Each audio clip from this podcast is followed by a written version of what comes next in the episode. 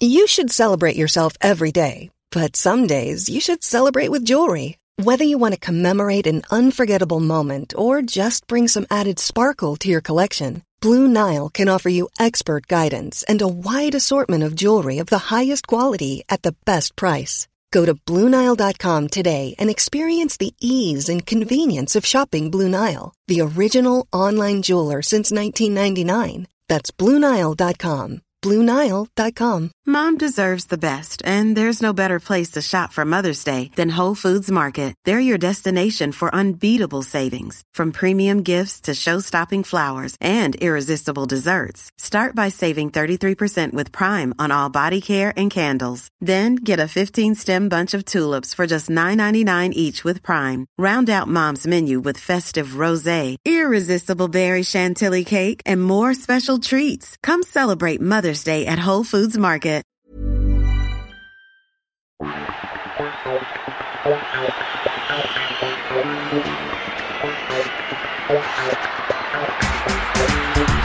Hi, it's Ainsley McDonald's here. Welcome to this edition of the Arsenal Audio Programme. Arsenal versus West Ham United, Saturday, 19th of September 2020. Kickoff 8 p.m. The contents: the manager, Mikel Arteta; the captain, Pierre-Emerick Aubameyang; voice of Arsenal; player feature, Eddie Nketiah; match action, FA Community Shield; Arsenal Academy; forward Arsenal; community; convertible currency; my story; visitors, West Ham United; Arsenal women; match action, Fulham versus Arsenal; and teams.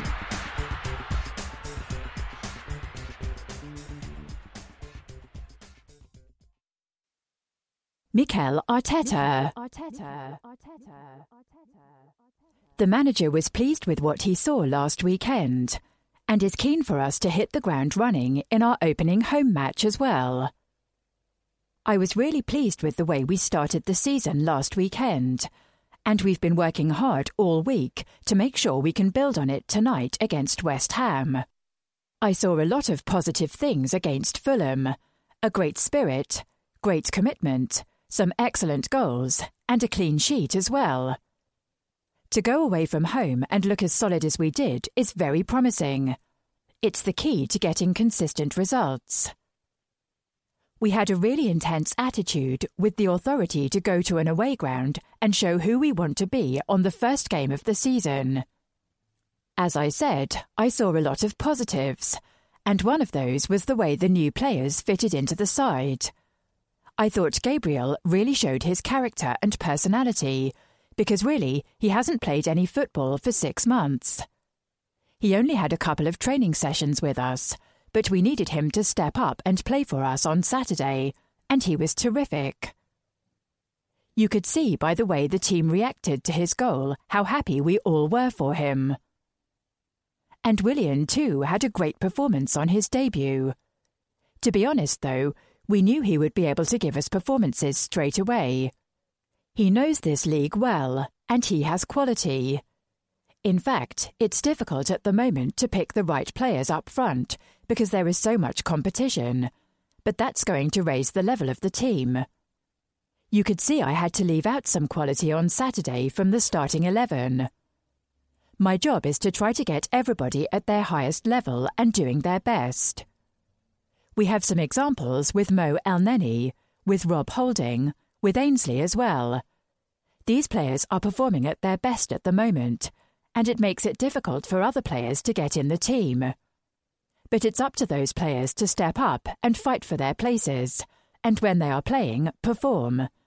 And when they're not playing, support the team.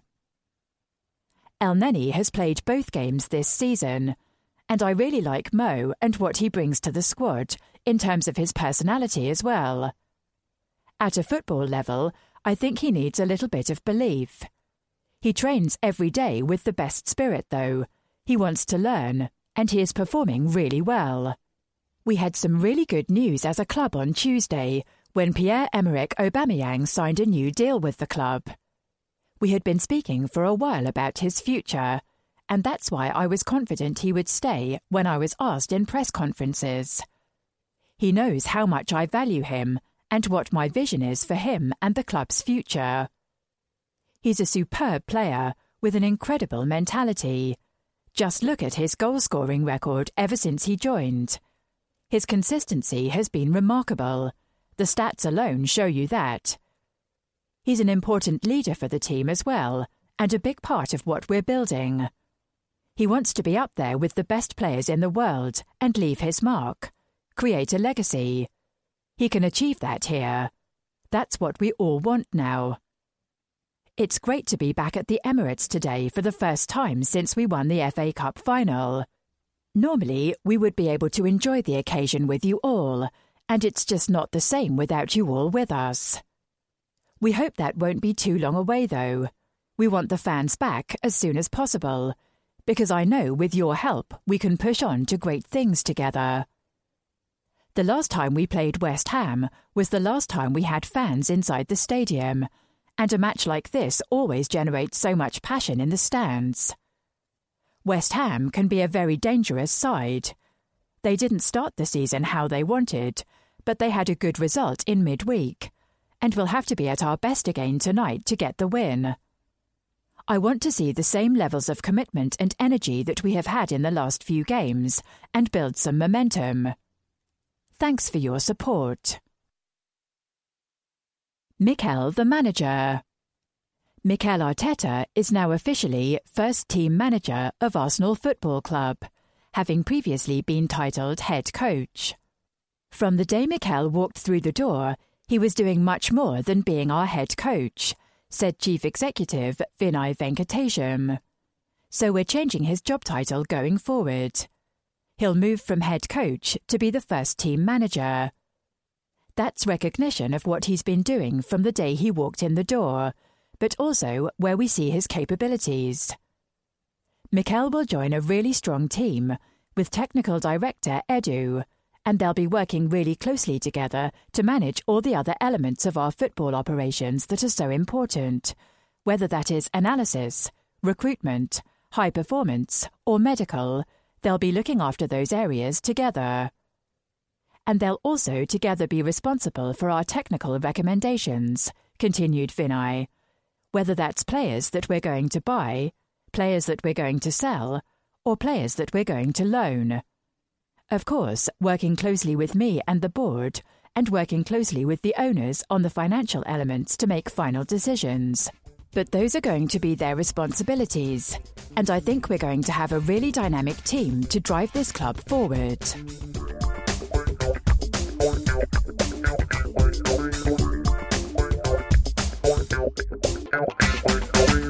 Pierre-Emerick Aubameyang. The captain reflects on the positivity all around Arsenal at the moment, not least because of his announcement on Tuesday. I want to start by talking about the team I am so proud to captain. What we have achieved since the last time we played here at the Emirates has been incredible, and I'm so proud of our achievements.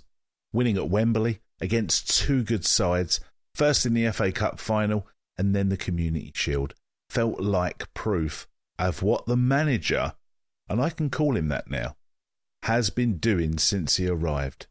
You could feel after a couple of months the passion, the intelligence that he was bringing. It was so good. When we played so well in those games, it just showed that his methods are really working, and everyone can feel it. To bring silverware to the club during a period in history that's contained with so much sadness and worry, I felt so proud that we could do it for the fans, particularly those who have been impacted by COVID-19. After a brilliant start to the season against Liverpool, I'm still smiling when I think about Ainsley's penalty. We had to show them that we were ready to take our football into the Premier League, and we definitely did that against Fulham. It was a perfect start for the team, and for the two players making their debuts, with Gabriel getting our second, and Willian, who brings us so much quality, assisting all the goals. Strikers love scoring early in the season, and it was brilliant for Laka to get us off the mark. I enjoyed my goal too. It was a fantastic move from the team, and again shows what the manager has drilled into us. When it came to my contract, I had been thinking about the situation for quite a long time, but ultimately it was never in doubt. As I said, Mikel makes me so good here, makes me feel so happy. I thought it was the right decision for me and for my family to stay here and try and achieve good things. When I'm happy, I play well, and I think you have seen that.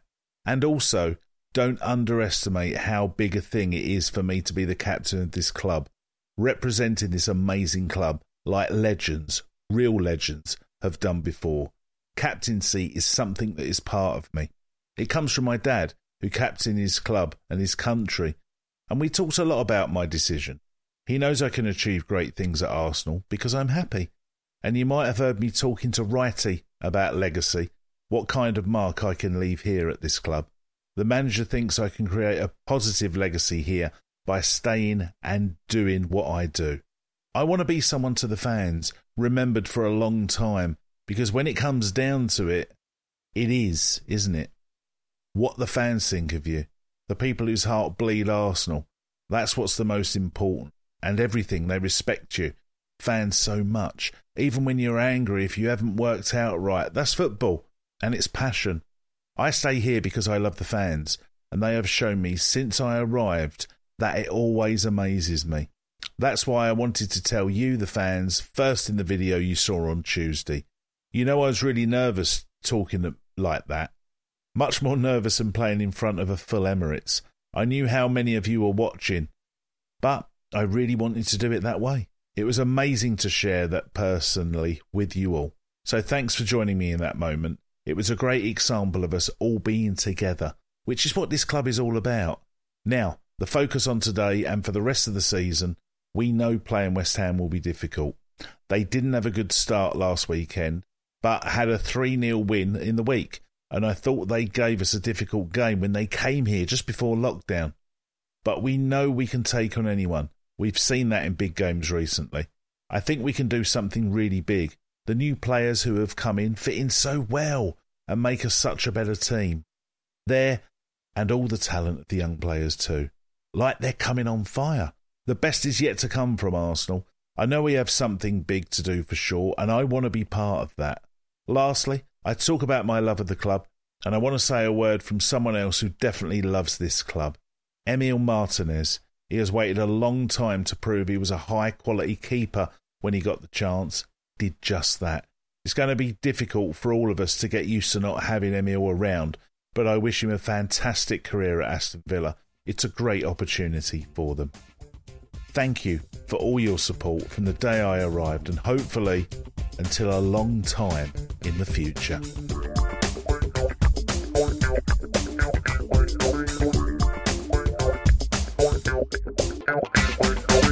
Voice of Arsenal. Arsenal win a record 14th FA Cup. Despite there being no supporters at Wembley, Saturday, August the 1st was still an afternoon no Arsenal supporter will forget, as the Gunners came from behind to beat old rivals Chelsea and claim a record-extending 14th FA Cup. It was our prolific skipper, Pierre-Emerick Aubameyang, who proved the match winner, equalising Christian Pulisic's early strike in the first half from the penalty spot and grabbing the equaliser with an expertly taken second midway through the second half. It was Mikel Arteta's first silverware as the Gunners' boss, having previously lifted the same trophy as club captain in 2014. It was also a very special afternoon for Arsenal director Ken Friar, who watched his beloved Arsenal triumph on the very day he was celebrating 70 years full-time service for the club, as well as becoming the first team to win the world's oldest football competition 14 times. We were also the first team to lift the trophy in August, not surprisingly, and became the first team to beat an opponent 3 times in the cup final, having also beaten Chelsea in 2002 and 2017. COVID restrictions meant our celebrations took place in an empty stadium, that the game was watched all over the globe, not least in the UK, where 8.2 million people watched Arsenal win our trophy for the fourth time in 7 years, meaning nearly half of the UK population who own televisions tuned in to watch the match. It was the most viewed football game of season 2019-20. Mr. Friar, Life President. After celebrating 70 years full-time service at the FA Cup final, it was announced on September the 1st that our much-loved and respected Executive Director Ken Friar had decided to step down from the board and become Life President of the club. Starting full-time in the club's box office in 1950, he progressed to the role of box office manager before becoming club secretary in 1973. In 1983, Mr. Friar was appointed managing director, a position he held until 2000, when he changed role and took charge of our new stadium project alongside his great friend and fellow director, Danny Fisman. He was awarded an OBE in 2000 for services to association football and has also received the Freedom of the Borough of Islington. Announcing his decision, Mr. Friar, now aged 86, said, "Every day of my working life has been at this great club, and I have treasured them all. It has been an honour and a privilege to see the club grow whilst maintaining its core traditions and values. Society, football and the club have all changed radically over the years, but Arsenal has remained a constant force. We've won and lost many football matches, but we have always recognised that as a club we play a really important role in our local community and beyond.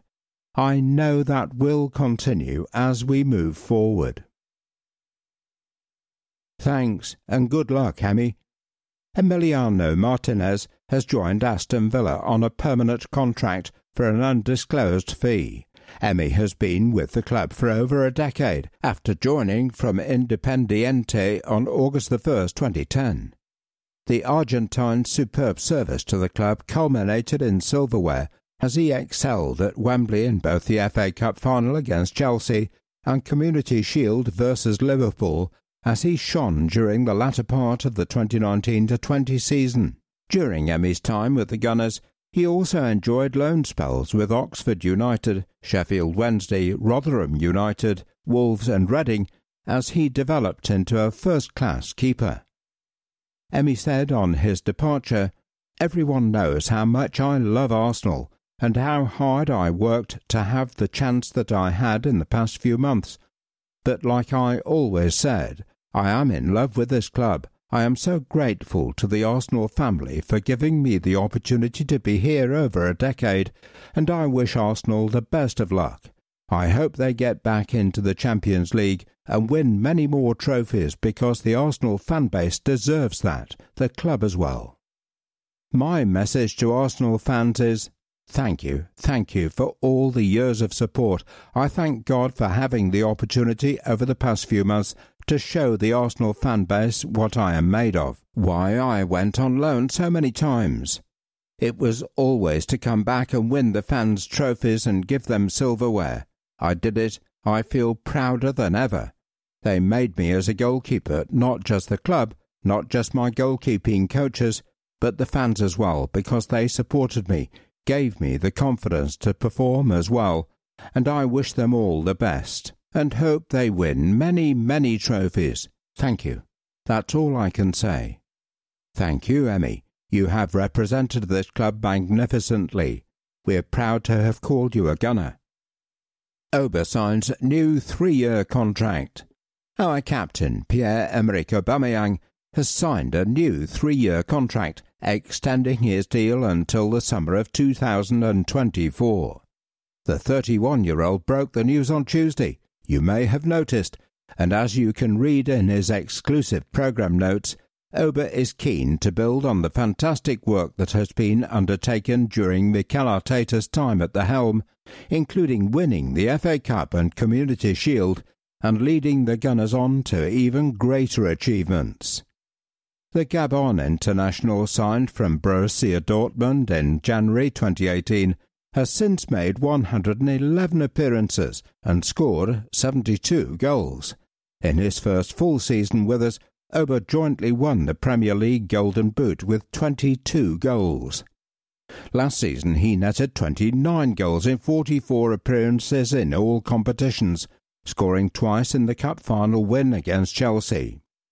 He kicked off this season in similar fashion, scoring against Liverpool in the Community Shield as we lifted the trophy on penalties and grabbing our third goal against Fulham last Saturday, a fantastic team goal with a typically sumptuous finish. Technical director Edu said, "It's clear Oba loves the club and everything we stand for on and off the pitch. He's obviously a very important part of the team. So we're all delighted he has committed his future to us. It's a big boost for everyone, fans, teammates and staff." Welcome Willian and Gabriel. The Gunners' Brazilian contingent has increased to 4. Experienced forward Willian arrived from Chelsea on August the 14th on a free transfer and certainly hit the ground running with a stunning hat-trick of assists in last Saturday's 3-0 win over Fulham.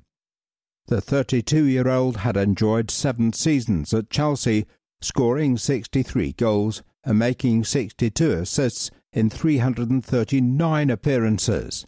He had previously played for Anzi Mahachkala in Russia, Shakhtar Donetsk in Ukraine, and Corinthians in his homeland. Mikel Arteta said, "I believe Willian is a player that can really make a difference for us. We have been monitoring him for the past few months. We had a clear intention to strengthen in the attacking midfielder and the winger positions, and he is a player that gives us a lot of versatility. He can play in 3 or 4 different positions. He has the experience of everything in the football world, but to still have the ambition to come here and contribute to bring the club where it belongs. I have been really impressed with all the talks I have had with him and how much he wanted to come." A Brazilian less familiar to supporters in the Premier League, Gabriel arrived from Lille in France on September the 1st, and the central defender also enjoyed a dream debut at Craven Cottage, heading home our crucial second goal. The 22-year-old played 52 times during his time at Lille, scoring 2 goals. He had joined the French club from RV in Santa Catarina in southern Brazil. Technical director Edu said of his compatriot's arrival, "We are delighted to have signed Gabriel. He is a player we have been studying for a while, and he was in demand from many clubs. So we are proud to have agreed and completed this transfer with Lille and the player. He is a player of high quality, and Mikel and his coaches are looking forward to integrating him into the club." Rule changes for 2020-21. There have been a number of adjustments to important rules for the new season.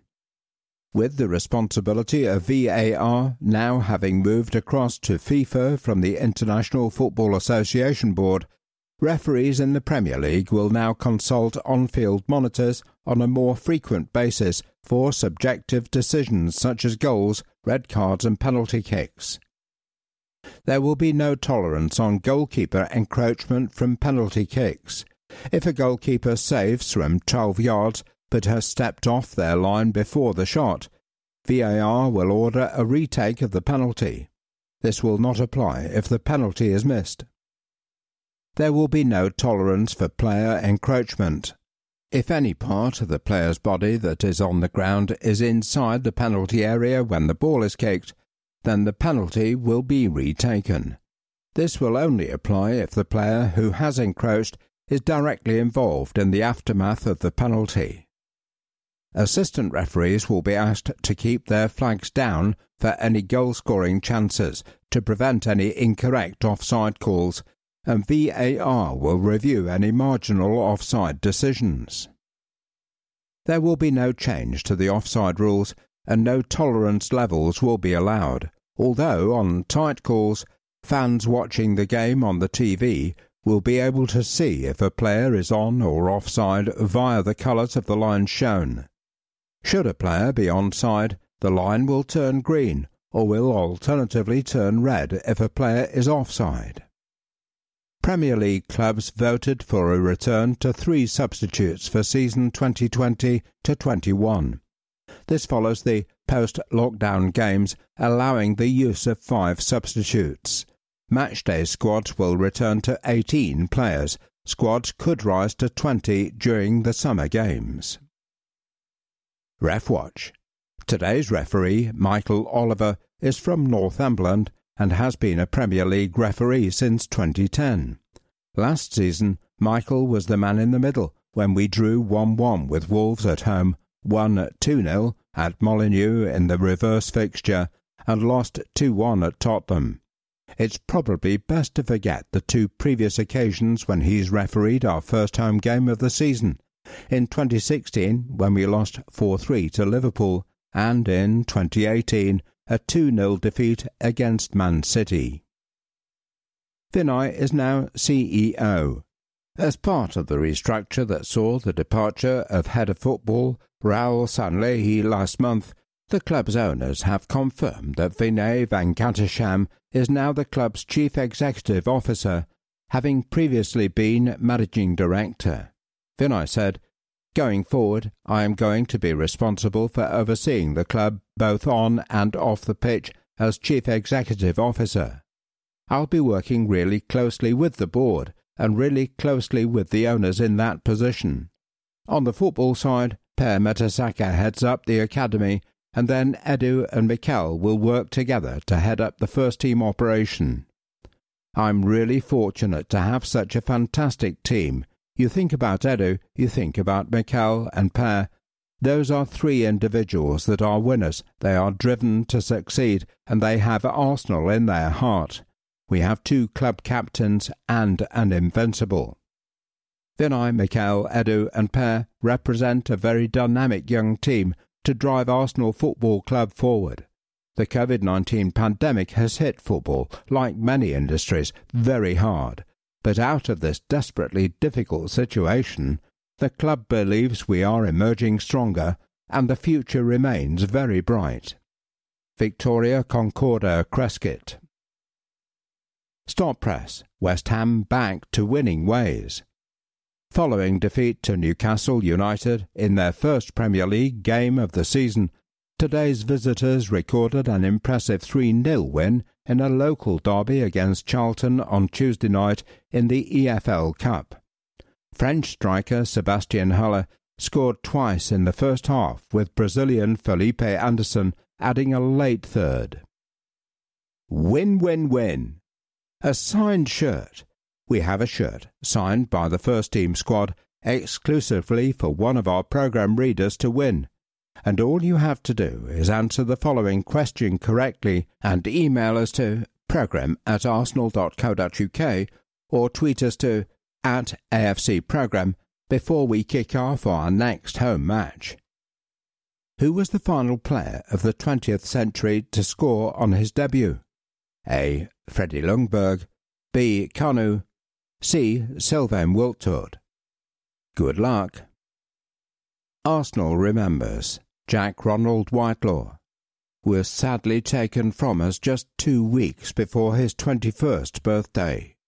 Travelling to all parts of the world, Jack always had an Arsenal shirt at hand. He brought so much happiness and energy in his presence. Rest in peace, Jackie boy. Mervyn Mawson, 1951-2020. A lifelong supporter and lover of AFC, his love of Arsenal was only surpassed by the love he had for his family and friends. R.I.P. Merv. Terry Harmon, a massive fan who brought his son up likewise. Watching games won't be the same without him to text during or call after. Followed the club home and away in younger years, a great father, husband, and wonderful granddad to 3 granddaughters. Nathan Mitra, the one with the biggest infectious smile, missed and loved by many family and friends. Watch over us, mate. Program ITK. The Matchday Programme team go to the depths of their databases to find the ultimate stats and facts. Quick, off to the Magalese. Following Gabriel's goal against Fulham, 11 players have scored on their Arsenal debut this millennium. And here they are, in 3-5-3 formation. Not surprisingly, we don't have a goalkeeper. Edu Stapanovs, Gabriel Magalhaes, Thomas Vermaelen, Cedric Soares, Sherz Kolasinac, Dani Kabasiyun, Gilberto Samir Nasri, Sanchez Watt, Emmanuel Adebayo, Pierre-Emerick Aubameyang. Rule of 60, following our win over Fulham, Mikel Arteta's win percentage as Arsenal manager stands at 60%, the highest percentage of any Arsenal manager ever. The next three on this significant list is Arsene Wenger, 1996 to 2018, 58%, Thomas Mitchell, 1897 to 1898, 54.5%, and William L. Coate, 1898 to 1899, 52%. 872, 873, Gabriel and Willian are the 872nd and 873rd players to represent Arsenal Football Club's first team. Arsenal notices. For a £50 donation to the Arsenal Foundation, you can have a message made Arsenal Official in the programme. Email programme@arsenal.co.uk for more details. Adam and his wife Kezia welcomed Emily Ray Davis into the world on June 6, 2020. Little Emily watched the FA Cup final with big sister Leah when she saw her first piece of silverware lifted. Happy birthday, James. Wishing you a wonderful 14th birthday. Love Mum, Dad, Emma and Charlie. Happy birthday, Jal. I'm still watching the Arsenal. All my love, Dad.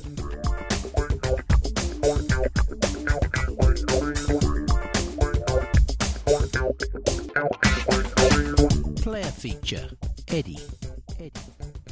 Since Eddie Nketiah last featured in a match at Emirates, coming on as a second-half substitute against Watford to help usher the Gunners to victory, to say he's had a successful couple of months would be an understatement. The 21-year-old came on as a substitute in our FA Cup final victory over Chelsea, started the Community Shield against Liverpool, having just scored in Arsenal's first pre-season friendly against MK Dons, and then scored a hat-trick as he captained England's under-21s to victory over Kosovo in the Euro under-21 qualifying tournament.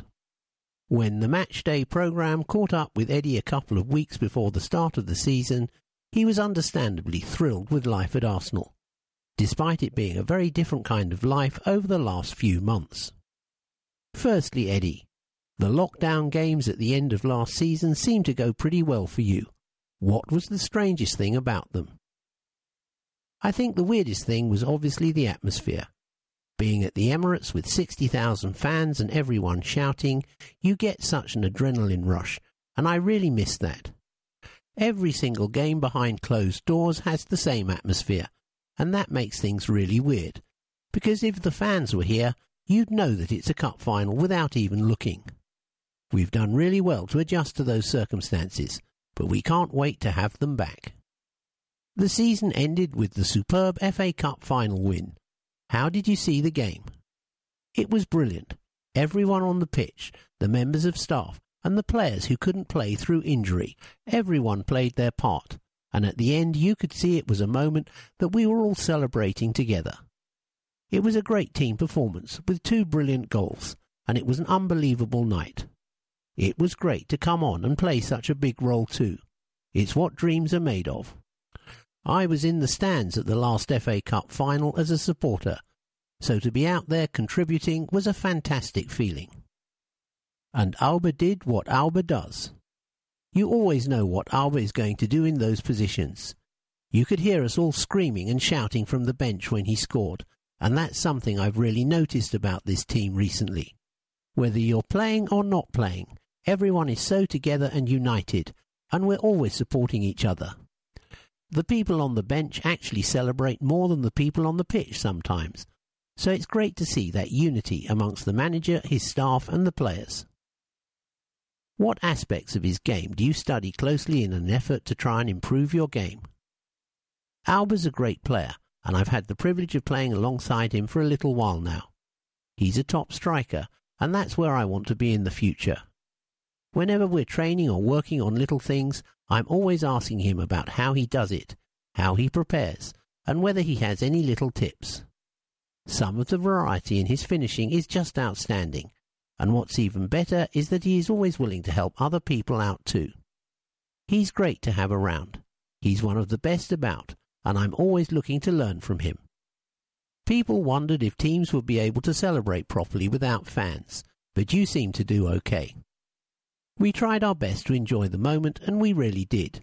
But it goes without saying that it isn't the same without the fans there. It really isn't.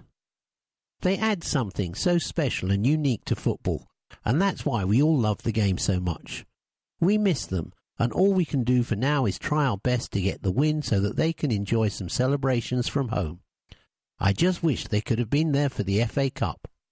The FA Cup win meant another season in Europe. How important is that when you consider what that competition has done for you, Bukayo, Reese, Emil, Emmy and Joe? It's an important process for the club. We want to be playing European football, and that's where we belong, and it's where we should be challenging. That competition has given me loads of opportunities, and hopefully I can continue to be involved. We're going to take it serious and play to win, so I'm looking forward to getting out there and testing myself against some other European sides again. Pre-season went well for you personally, especially with the goal against MK Dons. Yeah, it was great to be back out there again, and right now it's obviously a very exciting time for the club. We've had some new players come in, so it was nice to get integrated with them and kick things off with a good win. What have been your first impressions of William Saliba? Yeah, he's a great guy, and he's a very good player. He's very composed on the ball and very strong and aggressive, and I think he played very well in his first game too, considering he hasn't played in a while. He's been very good, and I can understand why the fans are so excited. He's still so young, so I know he's got a lot to give. I've done my best to make him feel welcome here, and we actually sit close together in the changing room. So I'm always speaking to him, and making sure he's all good. Your goal against MK Dons was assisted by Bukayo, not for the first time. How pleased were you to see our new number 7 signing a new contract? Bukayo's been excellent, there's no other way of putting it. We watched him come through at the academy, and I always played with him at under 23 level, and you could always see that he's a great player. I like playing with him too, because we naturally always look to combine. He's already assisted me a few times in games now. It's great that he signed a new deal too, because it's credit to his attitude and his fantastic performance when he's been given chances. He's a really valuable member of our squad, and I couldn't be happier for him. The two of you also played for England under-21s along with Reese. How much do you enjoy going away with England? It's always a privilege to represent your country. And at under-21 level, it's always exciting because you know you're one step away from the senior team. I love going away with them, and I'm always grateful for the opportunity. Having Reese and Bukayo there just makes it even better. It's great times for us. We noticed the Ghana FA were quick to congratulate you on your FA Cup win. Social media was full of discussion about Ghana wanting you to play for them still. Is that a possibility? It was really nice of them to congratulate me, but right now I'm obviously just focused on club level. I've only ever been called up by England, and I've been away with the youth teams at all different levels, so I just want to do my best for them, and when I need to make the decision in the future, I'll choose what's best for me and my family. As for West Ham, they finished last season very well, didn't they? And they have a player who you go way back with, don't they? They're a good side. I played against them in the 1-0 win at the Emirates last time, just before lockdown. Yeah, I played with Declan Rice at under-10s when we were both at Chelsea, and he's a really great player, a top defender. It will be an interesting challenge, and we'll have to be at our best. It's a London derby, so they'll be looking to put in a big performance, and we need to be ready for that. Born Lewisham, May 30th, 1999. Joined Arsenal as a full-time scholar in summer 2015. Other clubs, Leeds United, loan. Debut versus Bate Borisov, Europa League, September 28th, 2017, 1-4-2.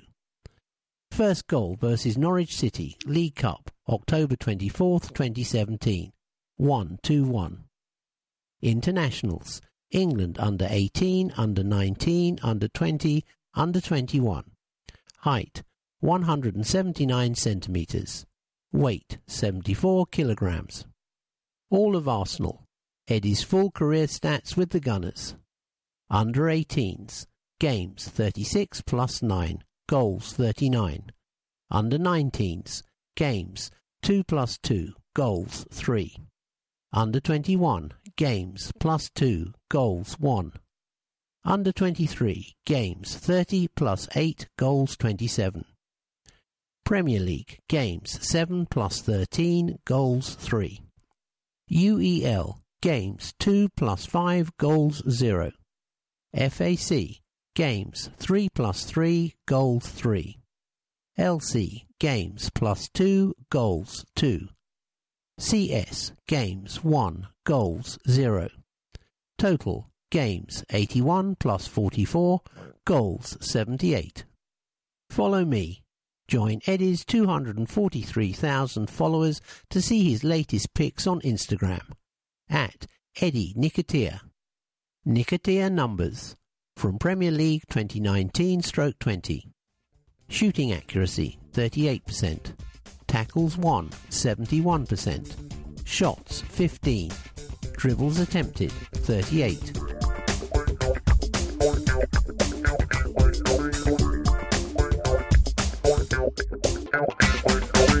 FA Community Shield. 4:30pm, Saturday, August the 29th, Wembley Stadium. Arsenal 1, Aubameyang 12, Liverpool 1, Minamino 73. Arsenal win 5-4 on penalties. First half.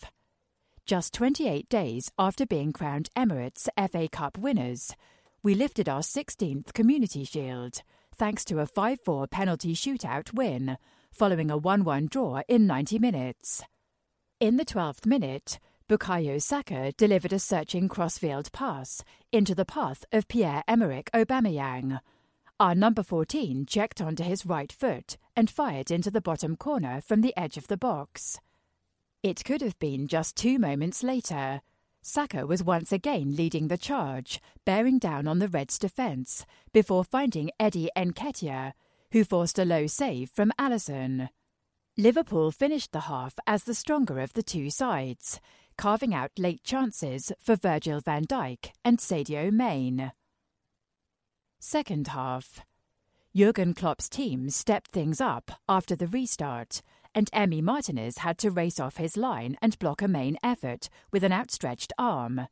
However, the pressure continued, and substitute Takumi Minamino fired home an equaliser. We pushed forward in search of a winner and came close through Aubameyang and sub Joe Willock, but the game would be settled by penalties. Mohamed Salah, Reece Nelson, Fabinho and Ainsley Maitland-Niles scored, before Rian Brewster fired the ball back off the bar and handed us the advantage.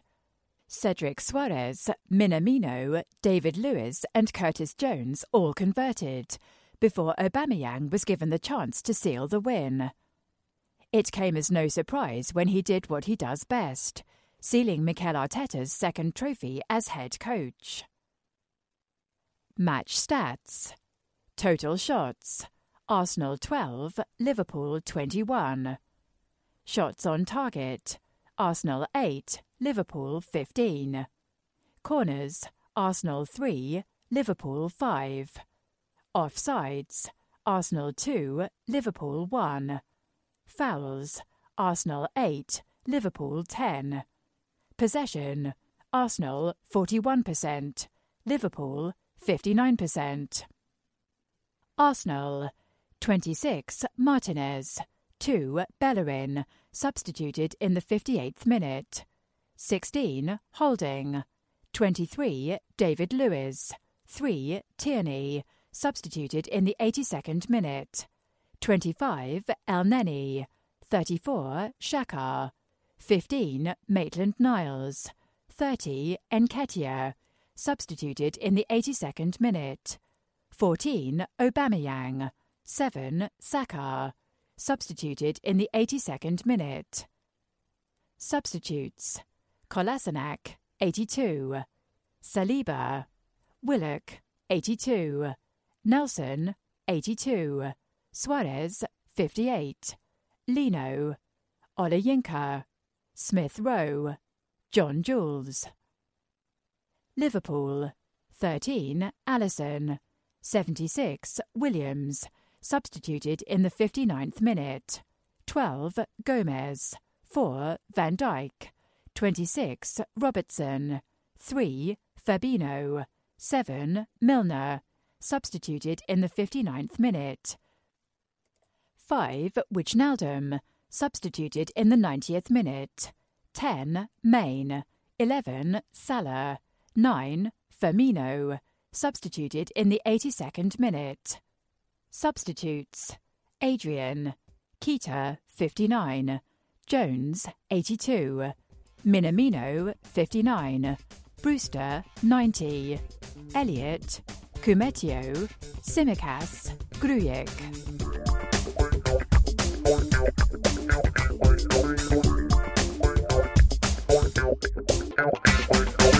Developing strong young guns.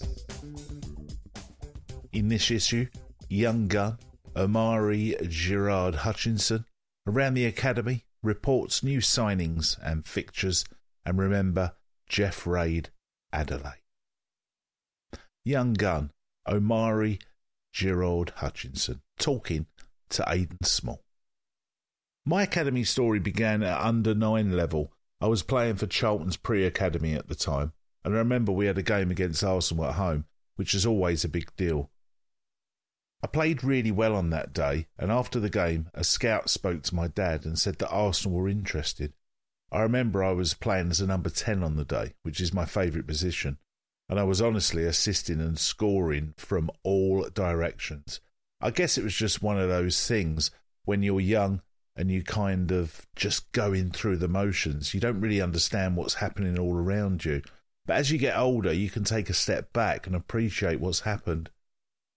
I've been doing that more recently with my time at HLN now, and we're making the switch to London Colney. We've all grown up together since we were little kids, and it's so good to see all my teammates getting bigger, stronger, and more opportunities each year. Even now I look to the under-23s and I remember when they were all training at Hale End, and how we're the ones who are having to make the step up under the under-18s. I got such great memories of working with all the coaches and staff throughout all the different age groups too. So it's quite sad to be leaving lots of that behind, but there's so much I can look back on with a big smile on my face. I can remember so many of my goals there too. There was one against Crystal Palace under-16s where I hooked the ball from the halfway line and put it in the bottom corner, and another was a free kick where it went top bins against Charlton under-14s. There's so many memories, but maybe one of my favourite games to date was a cup against Chelsea. I remember I was on the bench, and the game was 2-2 when I got on. I picked the ball up on the halfway line, dribbled past a few midfielders, cut inside and put it in the top corner to win the game. That's my favourite memory, based upon some of those goals that you can probably guess what type of player I am. I've been number 10 ever since I was a kid, and I've always been a creative, technical type. I love linking up with midfields and attackers around me, and I'm always looking to make positive runs in the final third. I'm double-footed too. There are a few players that I've taken a lot from inspiration. I tried to replicate parts of the game. Santi Cazorla was always a joy to watch at Arsenal. I remember he used to take corners with both feet, and that's what I do too. I'm going to keep on working on that. Thiago from Bayern Munich is another player I admire. He's got that signature turn he does with his footwork. It's just ridiculous. He's one of the very best players in the world right now. One player I really respect is Saka. He's always had his head down and he's always willing to work. He's never distracted, and he's an incredible example of what the rest of the academy are, both on and off the pitch. When we played against Crystal Palace, he came down to watch us, and he sat on the bench with us. And when he attended our introduction meeting for the under-18s, he came along to talk about his experience of the pathway between the academy and the first team, and what you need to do. He's a really good lad, and I look up to him. But as the forthcoming season comes, I just can't wait to get started. I went to Bali with the under-18s in pre-season, and now I'm desperate to fight for my place in the team. I've set myself a few targets for the season, like hitting a minimum of 10 goals and 10 assists for the under-18s. And if I can do that with consistency and train with the right mindset, then I may get a chance with the under-23s. I'm going to give it all for that opportunity. Lowdown. What's your earliest memory of football? When I was 3, playing with my older brother and dad at Wheatleaf Astro. What got you into football? Older brother and dad. What was your first football that you looked up to? It was Lionel Messi. Favourite pair of boots? Adidas X 1.3.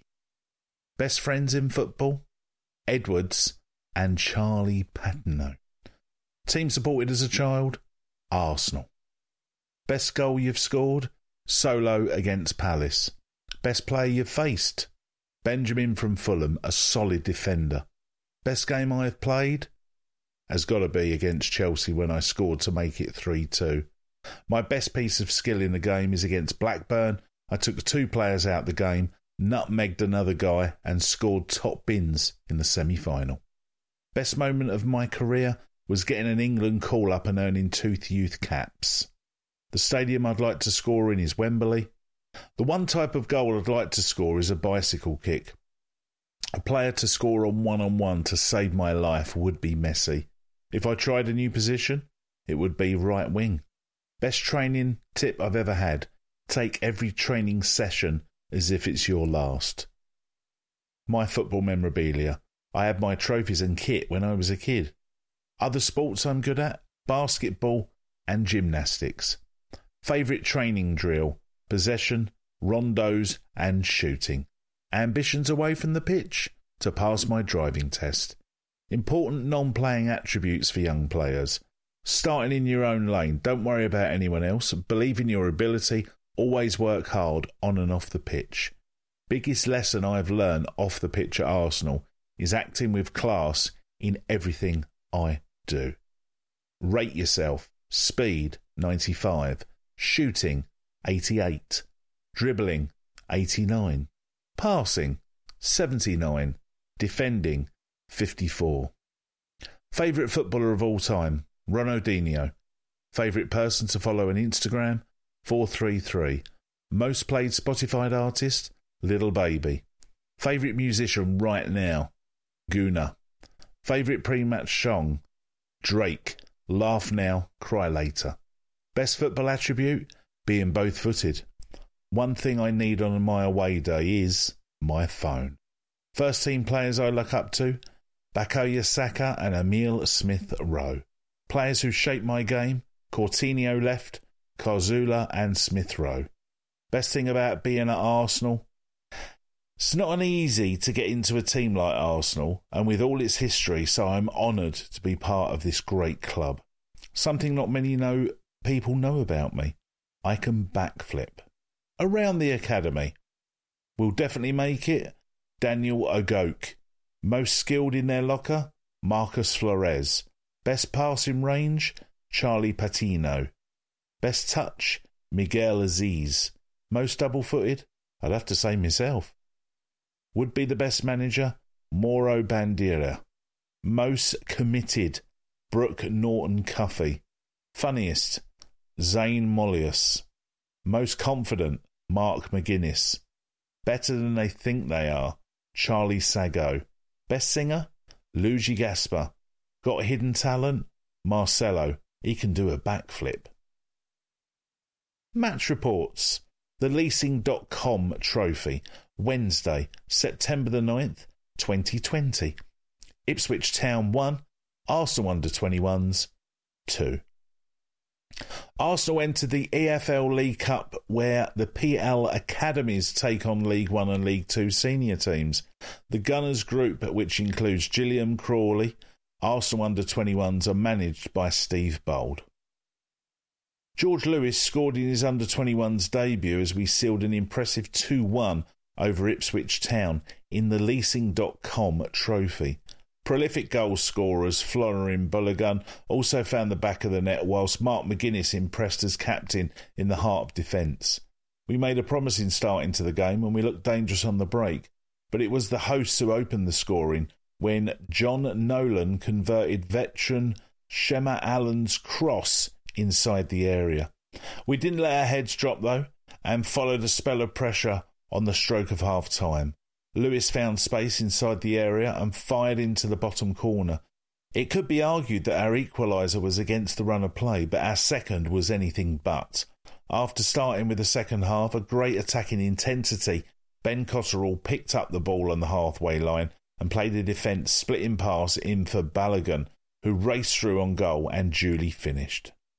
Miguel Aziz then went on to rattle the crossbar with an audacious free kick from distance, before Salah Eddie Ullah Mahand fired over a beating his marker with a nutmeg. The hosts took control of the game in the latter stages, using their experience to pin us back, but we dug deep, we held our shape, and we secured 3 valuable points, taking us to the top of the group. Academy News. Fixtures confirmed. We have received confirmation of our Premier League 2 and Under-18 Premier League fixtures for the 2020-21 season. Here are a few key dates for your diary. Our Under-18s will play the first London derby on the season away on Saturday, September the 19th, before our Under-23s will do the same at Meadow Park on Saturday, September the 26th. Steve Bold's side will then go on to phase Chelsea away, Manchester United home, Manchester City away and Liverpool at home in October, followed by key clashes against Everton, Derby and Leicester, all ahead of the Christmas break. Meanwhile, our under-18s will face West Ham away, Brighton at home, Reading away, West Brom away, Norwich at home in October, before ending 2020 with clashes against Fulham at home, Leicester at home and Chelsea at home. You can find all the details on our fixtures at the end of this Academy section on page 44. It's Arsenal for Akinola. Young midfielder Tim Akinola has joined us after leaving Huddersfield Town at the end of last season. Before joining Huddersfield in June 2019, Tim was at Lincoln City, where he broke into the first team squad in the EFL Trophy. During his time with Lincoln City, Tim also had a spell on loan with non-league side Lincoln United in January 2019. Primarily a central midfielder, Tim, who started his youth career in League 2 side Mansfield Town, is eligible to represent both Nigeria and England. He made his debut for our under-21s against his 2-1 win over Ipswich Town in the Leasing.com trophy. Welcome aboard, Tim. Salah joins the Arsenal. Salah Eddie Malonamhand has joined Arsenal on a professional contract. Known as Salah, the 17-year-old arrived from Feyenoord as a free agent and has joined up with our professional department phase. He has also made his debut for our under-21s at Ipswich last week. The Dutch central midfielder has renowned for his agility and creativity in the middle of the park. He spent his youth career in Rotterdam. Welcome to Arsenal, Salah. Welcome, Jonathan. Jonathan Dinley has joined Arsenal on a professional contract. The 20-year-old free agent joined up with our under-23s and academy players for the 2020-21. The London-born defender, who predominantly operates a central defence, developed through Tottenham Hotspur Academy. Great to have you with us, Jonathan. More academy news. Our first-year scholars. In the final programme of last season against Watford, we profiled all of the first-year scholars signed up to join the club for 2020-21. If you didn't manage to get a copy of our programme, the digital version is still available on Arsenal.com. At the time, there were 15 first-yearers ready to make their mark. Where are they now? Well, there's 16. Marcelo Flores became the final scholar to take his place at the Arsenal Academy. Marcel, who will celebrate his 17th birthday on October the 1st, is a Mexican under-18s international midfielder who has previously been on the books at Ipswich after his family's moved to the UK. After breaking into the under-18s last season, he'll be hoping to cement his place in the team this term and push into the under-23s. Marcelo is certainly from a footballing family. He has two sisters on the books at Chelsea. The full list of scholars is as follows. Remember, all players in the academy are also comprehensively profiled in the official handbook, which is coming out soon.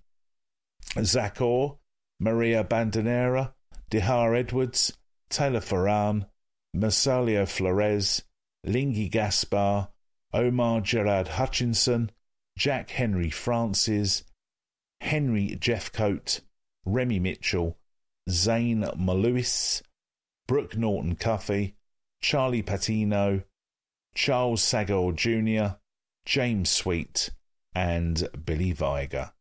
Welcome. Academy Alumni. We catch up with former Arsenal Academy players as they continue their pro careers away from the Emirates. Jeff Rain, Adelaide. Jeff arrived at the Arsenal Academy from RC Lens as a 17-year-old in the summer of 2015 and impressed for the under-18s in the UEFA Youth League and for Arsenal under-23s over 3 seasons.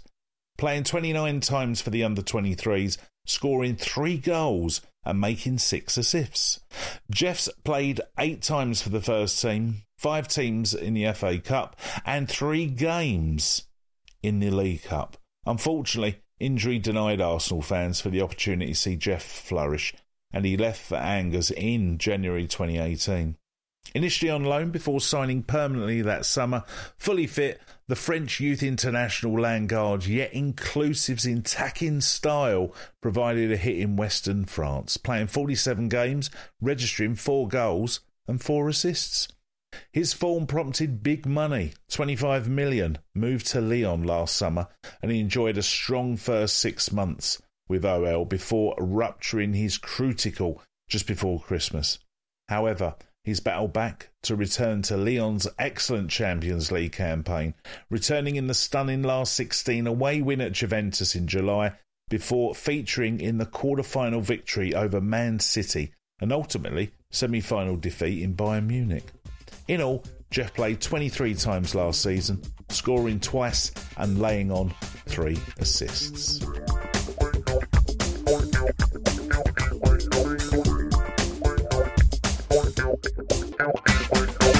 Forward Arsenal, 24, Reiss Nelson. Arsenal Football Club prides itself on always looking forward, so we ask our players to gaze into the future to see what's on the horizon. How far forward do you plan your week? Do you get told what you will be working on in training at the start of the week? We have an app that we all use, so the message will go out the week before with all of our routines and what we have to do. Some will come in earlier for treatment, some will come in earlier for extra work, but generally speaking, you find out a week in advance. What does training look like this week? Well, at the moment, we're preparing for a big game, so training is looking a bit heavier than usual. We'll be working on a lot of tactical stuff and a lot of set-piece routines. What type of training do you most look forward to? On the app, you don't get a lot of detail about the sessions, but you can normally guess what day certain sessions will be based upon when the game is. That my favourite would have to be small-sided games and mini-tournaments. They're always great fun. What do you do on the night before a big game? For me, the perfect scenario would be a home game because I enjoy spending time with my family the night before. I like being at my mum's house with her cooking and just generally treating it like any other normal game. I wouldn't want to switch things up too much mentally, so being around the family with good food, good company, and a good night's sleep is perfect for me.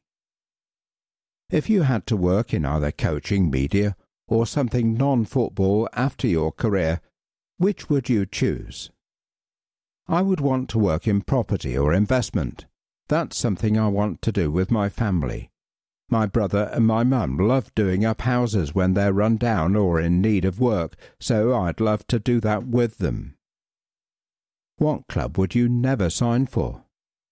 Tottenham, of course. What is one thing you want to achieve in your playing career? I want to be an Arsenal legend. I came through the academy.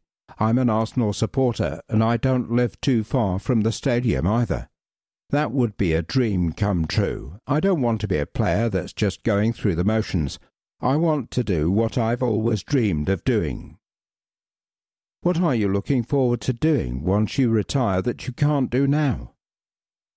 The biggest thing for me is just being able to get up and go travelling to different countries. I'd love to be able to visit certain places and give back to those communities too. As footballers, you don't get too much time off, so it's hard to give back to the people that have done so much for us. When I go back to Jamaica and the region that I'm from, it would be really nice to do that. What country will you live in once you stop playing football? Jamaica. There's a theme here. It's just the culture and the free spirit about it all. The food is amazing, the beaches are lovely, and I've got family out there too, so it would be nice to go back to the homeland of Jamaica. What do you want to achieve outside of football? I just like to be a role model to all the people around me and the young kids growing up, not just in football, but in everyday life too.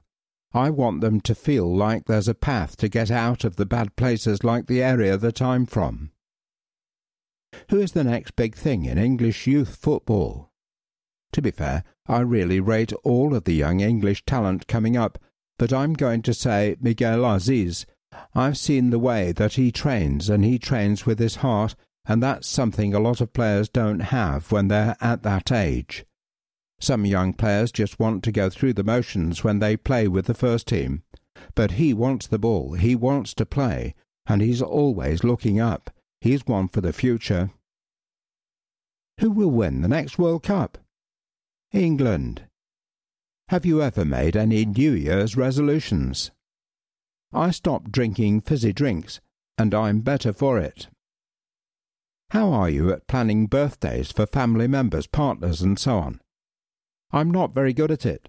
I always make sure their day is the best it can be, and make sure that they're well. I'm good at that, but planning the day itself isn't the one for me. What invention does the world need most, in your opinion? A cure for corona. Finally, you are told there's a spare seat on the next trip to the International Space Station. Do you go? Why? And if there were two seats, who do you want with you? Of course I'd want to go. I don't believe we're the only beings out there, so I'd just like to go up there and explore a little bit. And if I could bring someone, I'd pick Joe just for the jokes. The one person I couldn't take, though, is my mum. She'd be chewing my ear off the whole journey up there and wouldn't let me sleep. In a dream world, what would be your next meal? My mum's roast dinner. What would be your next new car? Audi R8 Spider, matte black. What would be your next holiday destination? Jamaica. What would be your next trophy you win? The Premier League. What would be your next new teammate? Lionel Messi.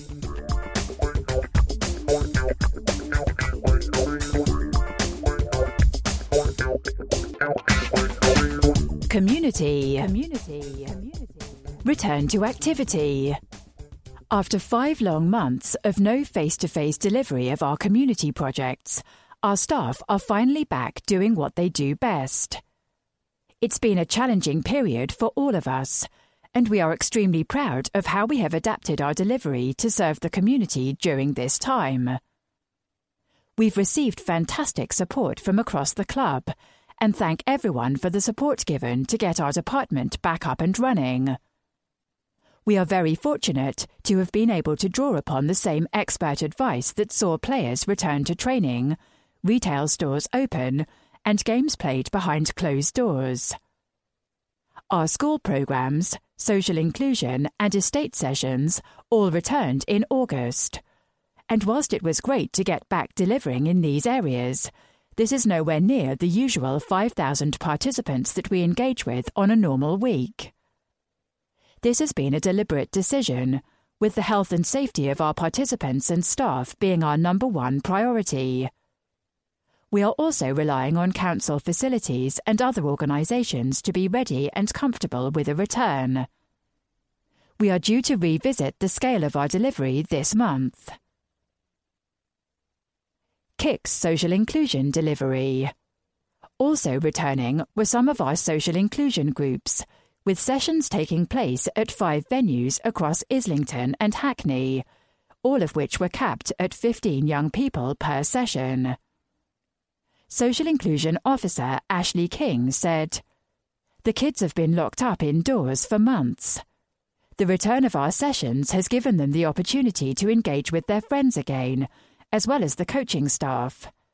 They absolutely loved the first sessions back, being able to run around and see familiar faces, all in a controlled and safe environment." Primary Stars and Double Club Summer Schools. Free, week-long education programmes to support children that have missed out on school as a result of the lockdown and closures, targeted, were provided by Primary Stars. Sessions were a mixture of outdoor and classroom-based delivery in PE, literacy and PSHE. Programmes were delivered to KS2 pupils at 3 Primary Stars primary schools, Fleet, Princess May and St John's Highbury Vale, and Year 7 pupils at Arts and Media Secondary School. The summer school programme was all about providing children with the opportunity to reconnect with themselves, their peers, and their environment at school again. Jamie Daniel Moon, Primary Stars Coordinator.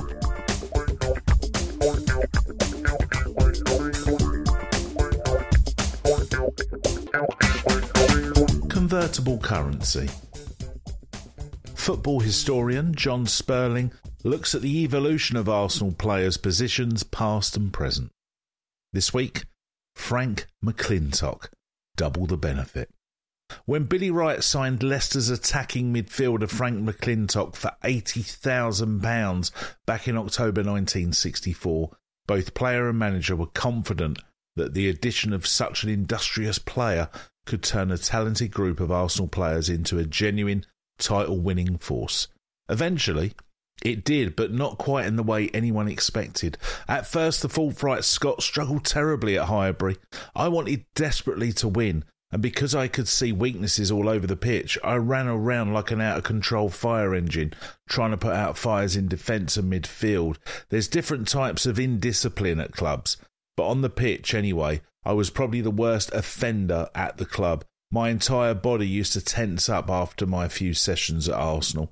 The issue was there were too many square pegs in round holes at the club, one being me.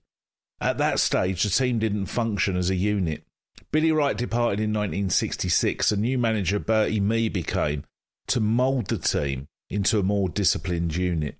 With a new coach, Dave Sexton, pushing his psychology, Sexton recalled the Arsenal players' frustration and, in McClintock's case, anger at the fact that Arsenal had underachieved for so long was apparent. They were a fine crew of footballers to work with. They literally gobbled up my ideas, with me's blessing. Sexton introduced a more harrowing and pressing 10-man game and a man-to-man marking system, although the man-to-man marking system would be dropped within a couple of years of the pressing game. It was the bedrock of everything Arsenal achieved over the next few years, McClintock recalls. There was a new sense of purpose around the club. I learnt so much about how to defend and to stick to the system from Dave, yet silverware continued to elude him. McClintock lost 2 FA Cup finals with Leicester in 1961 and 63 and suffered further Wembley heartache when the Gunners, in the latter part of the decade, both League Cup finals against Leeds United 1968 and Swindon Town 1969. Horrendous in their own ways, proved to be the steepest of learning curves. Following the loss of third division Swindon, the most jamming image of the day was a dazed McClintock wandering round amongst a band of Royal Engineers. It was that moment I was wondering if I was cursed, destined never to achieve anything of note in the game, he admits. But his luck and the role of the side would soon change. Chief scout Gordon Clark suggested that McClintock could be covered from a dynamic but rash midfielder into an effective centre-back with coach Don Howe, who'd replaced Dave Sexton.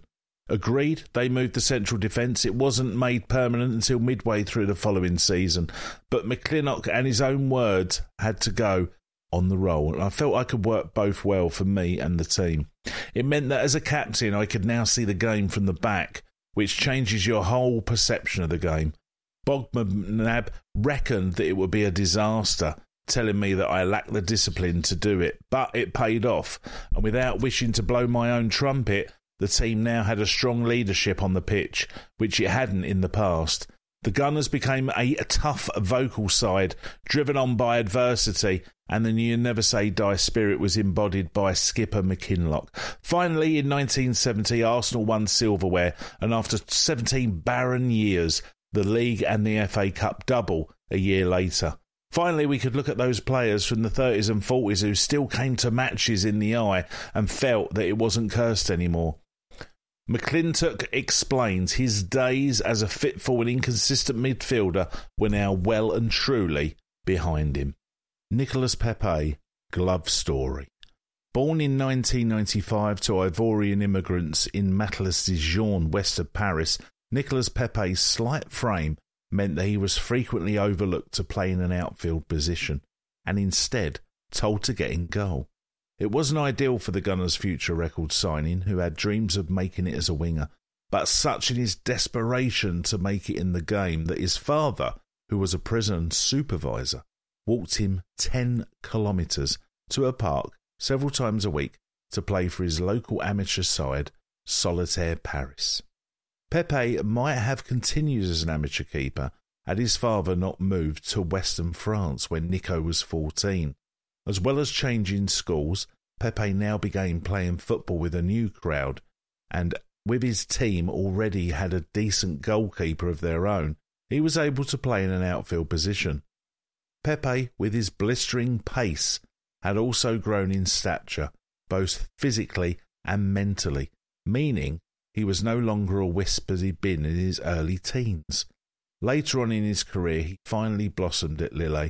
Pepe was able to explain how being a custodian between the sticks may have helped his development as a forward.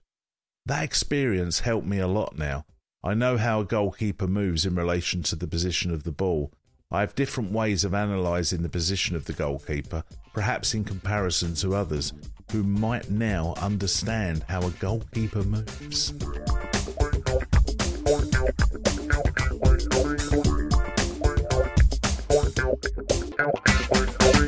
My Story, the Arsenal Foundation. Freedom from torture. The work of the Arsenal Foundation and the partners and initiatives it supports have touched the lives of a great number of people in a variety of ways. The Arsenal Foundation has helped to fund Freedom from Torture's Peer Support Network, which helps rehabilitate survivors of torture. Rion from Sierra Leone is a regular at the sessions. She says, "I fled torture and conflict in my home country and have been in the UK since 2005. When my GP found out I'd been tortured, I was referred to Freedom from Torture. When I first arrived, I experienced a lot of challenges. If anyone spoke English too fast, I couldn't understand them. I felt lonely. I was confused and didn't know how things worked here. But my first session of Freedom from Torture was a very good experience. I was assessed by a very kind therapist called Lana. She saw me as a person and not just a survivor of torture. She helped me express myself and it gave me hope. The hardest part was trying to find a home. The local council didn't explain things very well and they would talk to you like you were a troublemaker. It was hard to cope with. There are restrictions on what I can and can't do in this country because I am an asylum seeker, but I work as a cleaner at a hospital. I enjoy my work and it keeps me busy. I also love looking after my children, but if I had my way I would also love to study. Back home I wasn't able to finish my education. The trouble started and I had to focus on staying alive and finding a better life. When I arrived here, I didn't want to talk about the things that had happened to me, but now I have made lots of friends through Freedom from Torture. I go to support groups and meet people who have been through the same things as me. Every day it gets better. When I was on the waiting list for therapy, I was referred to the peer support network. Everyone there was very supportive and friendly. We have a session once a fortnight, and I look forward to going. It makes me happy. It keeps me busy and it makes me feel like I have people to rely on, but it's also a place where I can get information so I can be independent. The peer support network has given me lots of aspirations for the future. My dream is to become a nursing assistant. I'm the kind of person that likes to help others. That is my focus. Freedom from Torture has had a big impact on my life. They have helped me with everything from finding solicitors to dealing with the council. They gave me my confidence again, and now I am ready to give back in any way I can. I want to be a good example for others. I have met so many lovely people here. It's like a home, and they are my family. For more info, visit www.freedomfromtorture.org.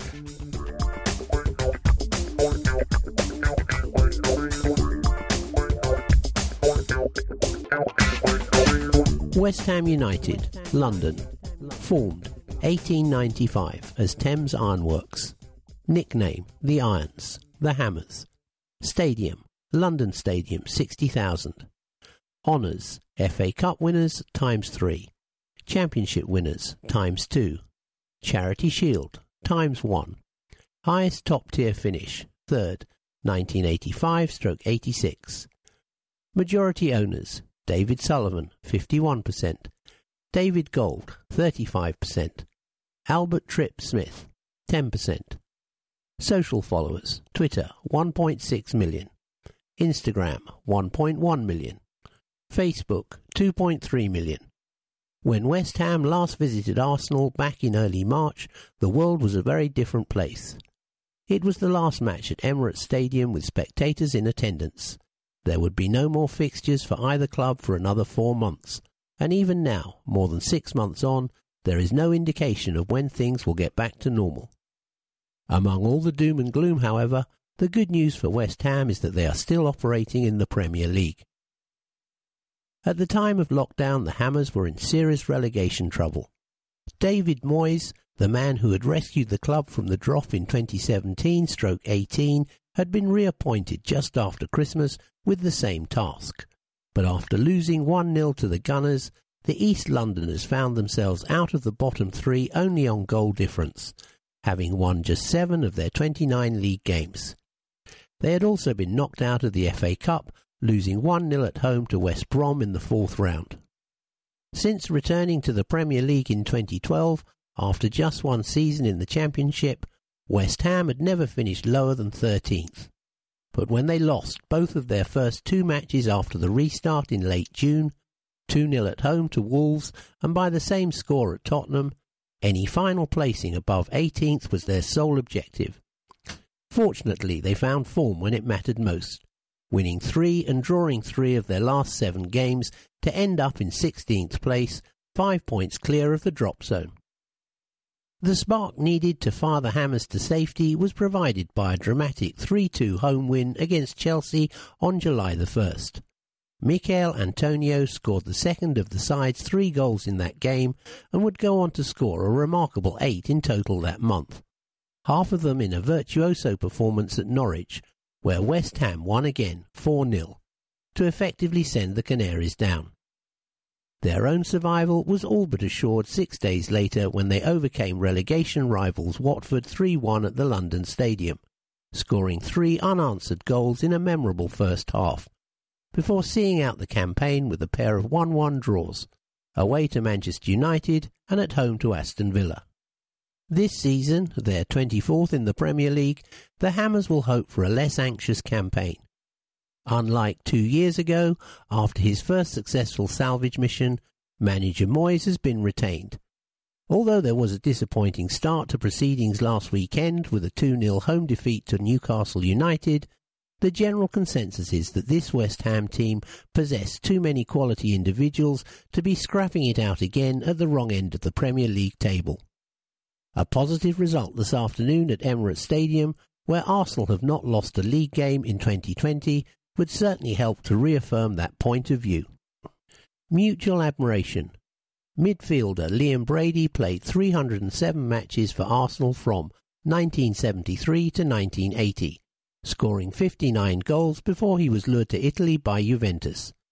After spells with Sampdoria, Inter Milan and Ascoli, he headed back to England in 1987 and enjoyed 4 seasons for West Ham, playing 119 games and scoring 10 goals, including in his final professional match when the Hammers beat Wolves 4-0 on May 5, 1990. Wembley first. West Ham reached the 1923 FA Cup final, losing 2-0 to Bolton in the White Horse final when a horse called Billy tried to disperse some of the estimated 200,000 crowd at Wembley's first final. The Hammers were then a second division side, though that season also saw their first ever promotion to the First Division. Hammer of the Year, 41, Declan Rice, midfielder. Born, Kingston-upon-Thames, 14th of January 1999. Previously, none. Declan did not miss a minute of West Ham's 2019-20 Premier League campaign and duly scooped the club's prestigious Player of the Season award. His one goal in the all-important 3-1 win against Watford in mid-July was as spectacular as it was crucial. Now a regular for Gareth Southgate's England side, the 21-year-old actually played 3 friendlies for the Republic of Ireland before switching his allegiance to the country of his birth and appearing in 6 of the 3 Lions Euro 2020 qualifiers. The ex-gunner, number 1, Lukasz Fabianski, goalkeeper.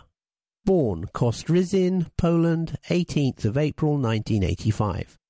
Previously, Lega Warsaw, Arsenal, Swansea.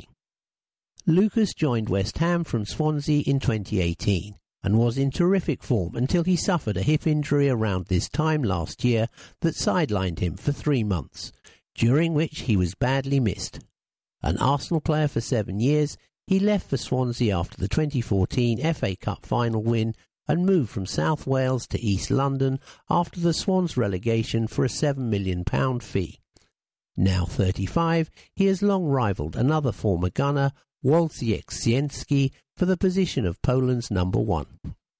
The skipper, number 16, Mark Noble, midfielder. Born London, 8th of May 1987. Previously Hull, loan, Ipswich, loan. A long-time favourite of the Hammers fans, considered one of their own. Club captain Mark has spent over a decade and a half at the club and made his 500th appearance in last December's 1-3 defeat against Arsenal at the London Stadium.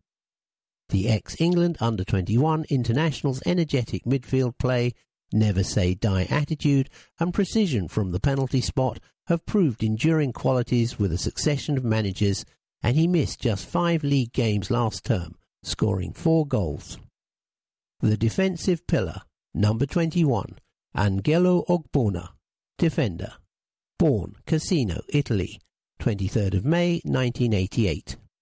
Previously, Torino, Crotone, loan, Juventus.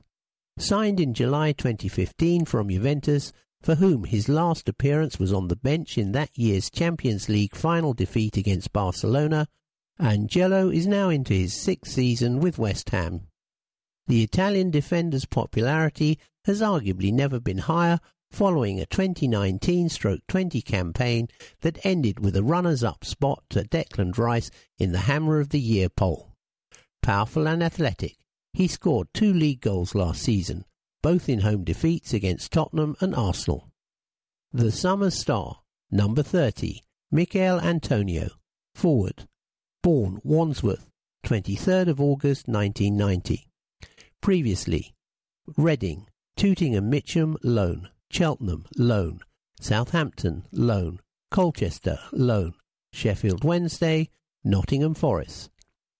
With 8 goals in 7 games, Mikel won the Premier League Player of the Month award for July, a distinction that could well be his alone forevermore. Signed by West Ham from Nottingham Forest in September 2015, he has proved a shrewd signing, operating in a variety of positions, although he missed much of last season through injury. The pacey, aerially powered 30-year-old will evidently be hoping to carry on in the autumn where he left off in the summer. The schemer, number 18, Pablo Fornals, midfielder, born Castellón, Spain, 22nd of February 1996. Previously, Malaga, Villarreal. A standout figure in Spain's European Under-21 Championship victory in Italy last year, Pablo was recruited on the eve of the tournament by West Ham, who paid £24 million to Villarreal for his services. The 24-year-old attacking midfielder was not always a starter for the Hammers in his debut campaign and seldom saw out the full 90 minutes, but he made 36 league appearances in total and was selected for every game post-lockdown in preference to the similarly styled Felipe Anderson. The January signing, number 17, Jared Bowen, forward, born Leominster, 20th of December 1996. Previously, Hereford, Hull. Jared joined West Ham in January for an £18 million plus fee, having become a hot property with 52 championship goals in 2.5 seasons for Hull City. The 23-year-old winger-cum-striker got off the mark for the Hammers on his first Premier League start against Southampton, but failed to add any more goals last term. He has looked sharp in pre-season, however, scoring 4 times, including a brace in the final friendly, a 5-3 home defeat by Bournemouth. The new boy, 28, Tomas Soucek, midfielder, born Havlikov Brod, Czech Republic, previously Slavia Prague, Victoria Zikov, loan, Slovan Liberec, loan. Tomas was acquired on loan from Czech champion Slavia Prague in January and proved to be an excellent acquisition, scoring 3 vital goals in the run-in. He duly signed a permanent deal for a £19 million fee in the summer, will hope to provide more of his midfield drive and aerial prowess in 2020-21. A regular Czech Republic international, he recently won his country's Golden Ball as Player of the Year, an award claimed a record 12 times by ex-gunner Petr Cech. The boss, David Moyes, born April 25, 1963 in Glasgow. Previously, Preston, 1998 to 2002. Everton, 2002 to 2013. Manchester United, 2013 to 2014. Real Sociedad, 2014 to 2015. Sunderland, 2016 to 2017. West Ham, 2017 to 2018. Reappointed in 2017-18 to steer the club to Premier League safety for a second time, the 57-year-old Scot earned his managerial reputation during an 11-year spell at Everton. But after leaving to replace Sir Alex Ferguson at Manchester United, he failed to see out the season. Then, after a brief spell at Real Sociedad, he returned to England, only to suffer relegation from the Premier League with Sunderland. Remember kit well.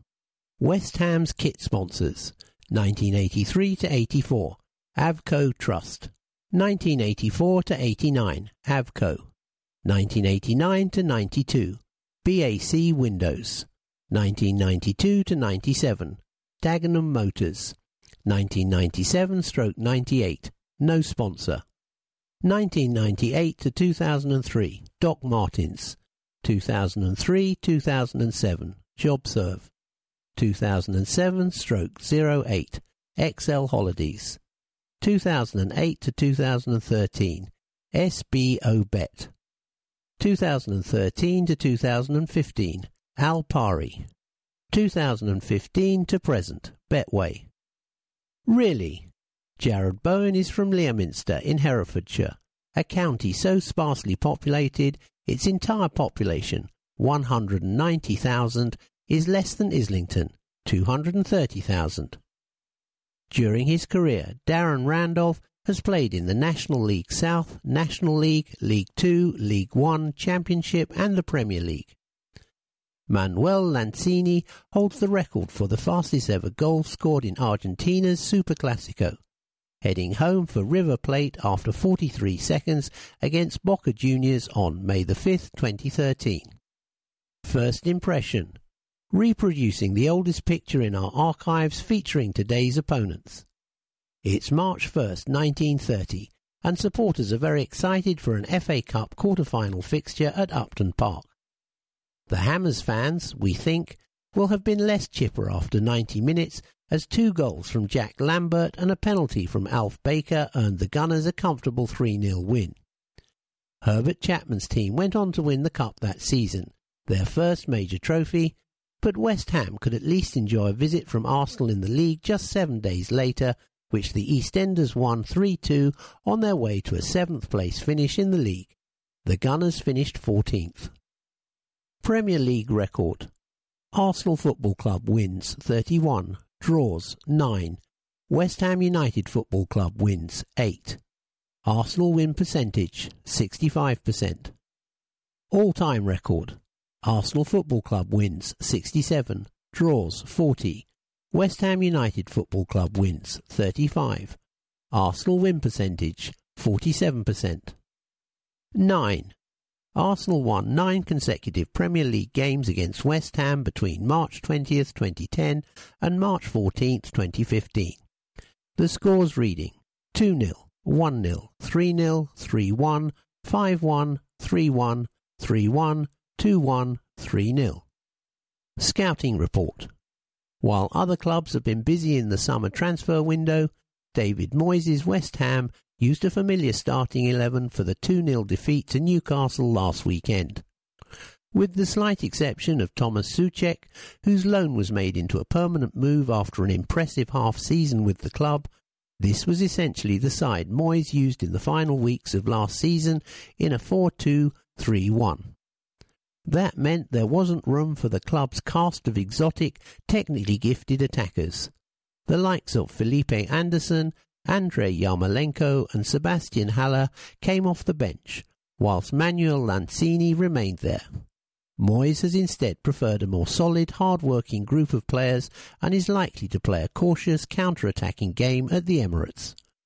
Last weekend he used Michail Antonio in a lone striker role, a position he plays well considering he's essentially a converted winger. Boasting an impressive leap which he generally uses for late runs at the far post, Antonio often runs the channels well and has the physical strength to hold off opponents and wait for midfield runners, which might be a large part of his task here. On his day he's also prolific in front of goal. He hit all 4 goals in a 4-0 thrashing at Norwich towards the end of last season. Haller is also a good all-round forward, but may be used as a plan B. Support from the flanks should come from Jared Bowen, who made a good impact after his move from Hull in January and is dangerous when cutting infield from the right flank and crossing. On the left last weekend was Pablo Fornals, who is more likely to drift infield and help West Ham's possession play, although Moyes may look to freshen things up with the use of Anderson from the start. Moyes' usual approach has involved using Mark Noble at the head of the midfield trio. He's capable of incisive passes into attack, but doesn't offer much counter-attacking threat, so he could be used in a deeper role here. There is fluidity in the midfield trio, however. Declan Rice plays the holding role well and has noticeably started pushing into shooting positions more over the past few months, while Soucek is an unusual player who combines a physical midfield presence with a penalty box threat when the ball is wide, perhaps comparable to the way Moyes used the likes of Tim Cahill and Maroune Fellaini in his Everton days. Right-back Ryan Fredericks was arguably the Hammers' greatest attacking threat against Newcastle last week, crossing dangerously for 2 good chances, while Aaron Cresswell tends to play a steadier role on the other flank. Angelo Ogbonna and Issa Diop have a good relationship at the heart of the defence, although last weekend were often exposed by the midfield not offering enough protection. Lukasz Fabianski was outstanding in 2018-19, but suffered injury problems last season. West Ham may need a starring performance from the ex-Arsenal goalkeeper to earn a result here.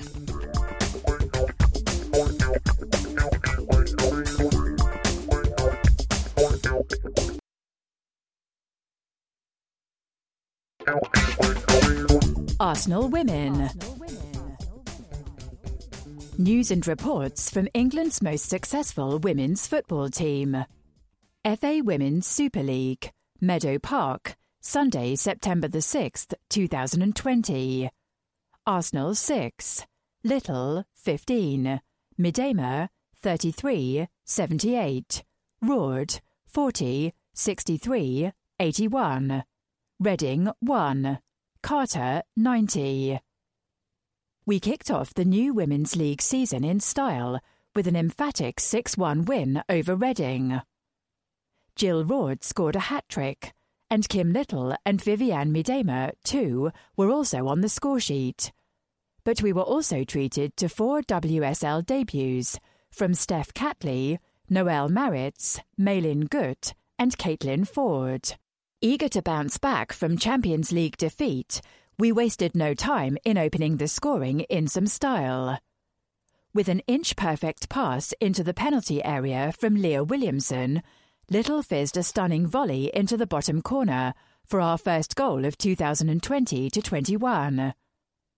It didn't take long for us to make it 2, when a probing pass from Catley sent Jordan Nobbs racing down the left, who then squared for Miedema to open her account. Roord went on to make it 3 before the break, firing past Grace Maloney following fine wing play from Beth Mead. The onslaught continued in the second half, as Little and Roord combined to finish off an outstanding team move.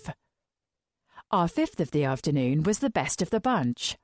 After missing a sitter, Miedema responded by taking aim from distance and firing an effort off the bar into the top corner. Roord then completed her hat-trick, tapping home after a wonderful team move on the edge of the area. Former gunner Danielle Carter pulled one back for the visitors late on, but it could take nothing away from an outstanding team performance to kick off our campaign. Arsenal: Zinsberger, Maritz, Schneiderbeck, Catley, substituted with Meyer in the 69th minute. Williamson, Walty, substituted with Van der Donk in the 69th minute. Little, substituted with Gutt in the 76th minute. Roord, Nobbs, substituted with Evans in the 76th minute. Miedema, Mead, substituted with Ford in the 69th minute. Subs not used: Stenson, Mace. FA Women's Super League, Dagenham and Redbridge Stadium, Saturday, September the 12th, 2020. West Ham United 1, Darley 27, Arsenal 9, Roord 23, 52, 56, Miedema 34, 54, Little 40, Mead 42, Williamson 72, Ford 86. Jill Roord hit a hat-trick for the second consecutive week as we ran riot in a 9-1 win over West Ham last weekend. Viviane Miedema, Kim Little, Beth Mead, Leah Williamson and Caitlin Ford also found the back of the net, meaning we've scored 15 goals in our opening 2 league fixtures. It was a frantic start to the game, with both sides threatening, but with a moment of class from Miedema to set Katie McCabe free down the left, and Roord latched onto her cutback to fire home.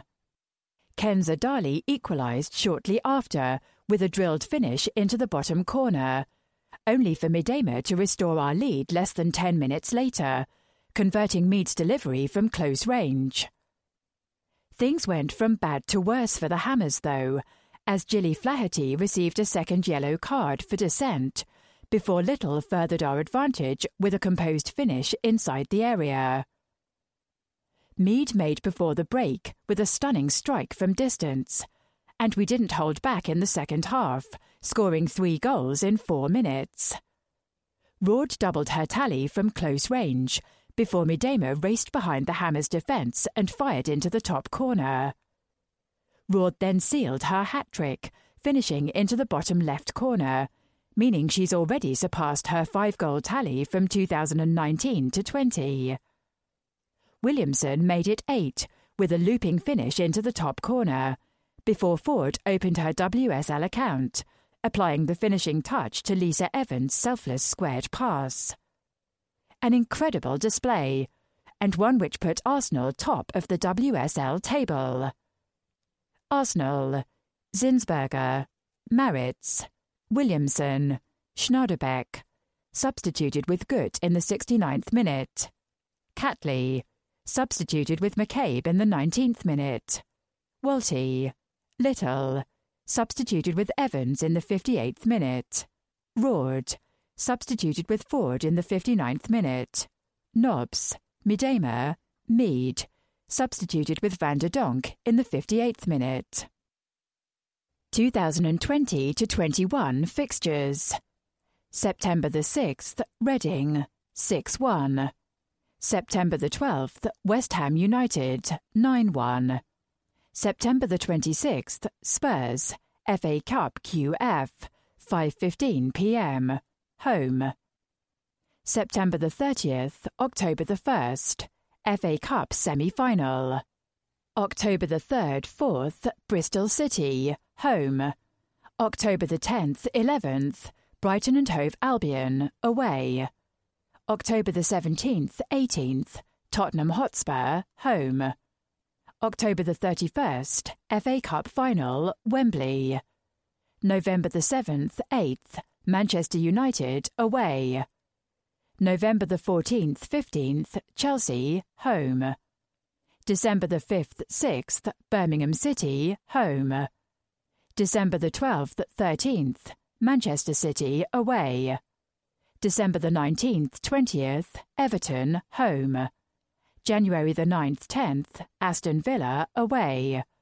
January the 16th, 17th, Reading, away. January the 23rd, 24th, West Ham United, home. February the 6th, 7th, Manchester City, home. February the 10th, 11th, 12th, Chelsea, away. March the 6th, 7th, Birmingham City, away. March the 17th, 18th, Manchester United, home. March the 27th, 28th, Tottenham Hotspur, away. April the 3rd, 4th, Bristol City, away. April the 24th, 25th, Brighton and Hove Albion, home. May the 1st, 2nd, Everton, away. May the 8th, 9th, Aston Villa, home.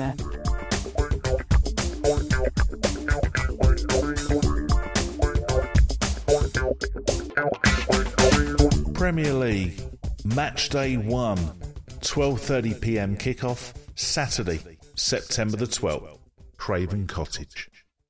Fulham Football Club 0, Arsenal 3. Goals coming from Lacazette, 8 minutes, Gabriel, 49 minutes, and Aubameyang, 57 minutes. Match stats, Arsenal, total shots, 13. Shots on target, 6. Corners, 3. Offsides, 1. Fouls, 12. And possession, 54%. The Arsenal team, Leno, Bellerin, Holding, Gabriel, Tierney, Elneny, Xhaka, Maitland-Niles, Lacazette, Aubameyang and Willian. Your substitutes, Pepe, Ceballos, Kuzalnik, Willock, McKay. First half, Mikel Arteta's included 2 debutants in his Premier League section of the season. The Brazilian duo of Gabriel and Willian. The latter had a hand in our opening goal on just 8 minutes. His shot from close range was parried by Marek Rodrek, but straight into the path of the lurking Alexandre Lacazette, who tapped home a left-footed from close range. Willian then hit the post from a free kick, but we slowly but surely took control of the game, looking to spring forward on the back of every opportunity. In the second half, we continued in a similar vein, and we soon had our reward. Rob Holding showed some nifty footwork to juggle the ball through the Fulham defence and to feed Lacazette, but his effort was charged down. Willian swung the resulting corner into the box where Gabriel scored highest to head home. We were well on top by now. We made it 3-0 before the hour. We started the move in our own half, with Leno involved in the build-up for working the ball out to the right flank, from where Willian sent in a deep cross. Pierre-Emerick Aubameyang controlled and curled a powerful effort into the top corner with a trademark oblong. Aubameyang later had another effort cleared off the line, but we were good value for the win as we kicked off the 2020-21 Premier League season with 3 points on the road.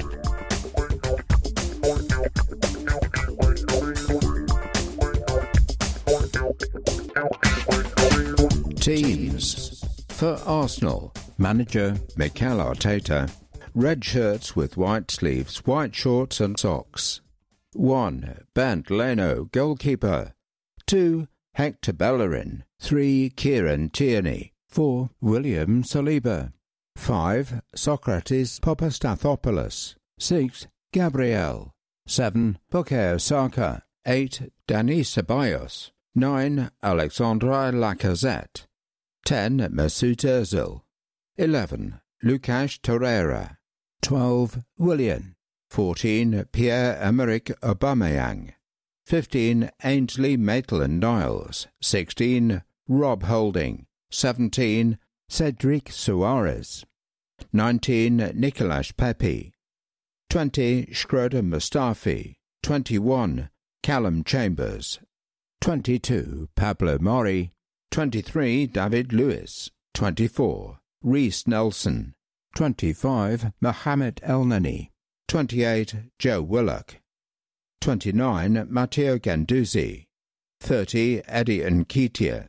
31. Ziyad Kolasinac. 32. Emil Smith-Rowe. 33. Matt Macy, goalkeeper. 34. Granit Xhaka. 35. Gabriel Martinelli. For West Ham United, manager David Moyes. Light blue shirts with claret hoops, light blue shorts and socks. 1. Lukasz Fabianski, goalkeeper. 2. Winston Reid. 3. Aaron Cresswell. 4. Fabian Balbuena. 7. Andriy Yarmolenko. 8. Felipe Anderson. 10. Manuel Lanzini. 11. Robert Snodgrass. 16. Mark Noble. 18. Pablo Fornals. 19. Jack Wilshere. 20. Jared Bowen. 21. Angelo Ogbonna. 22. Sebastian Haller.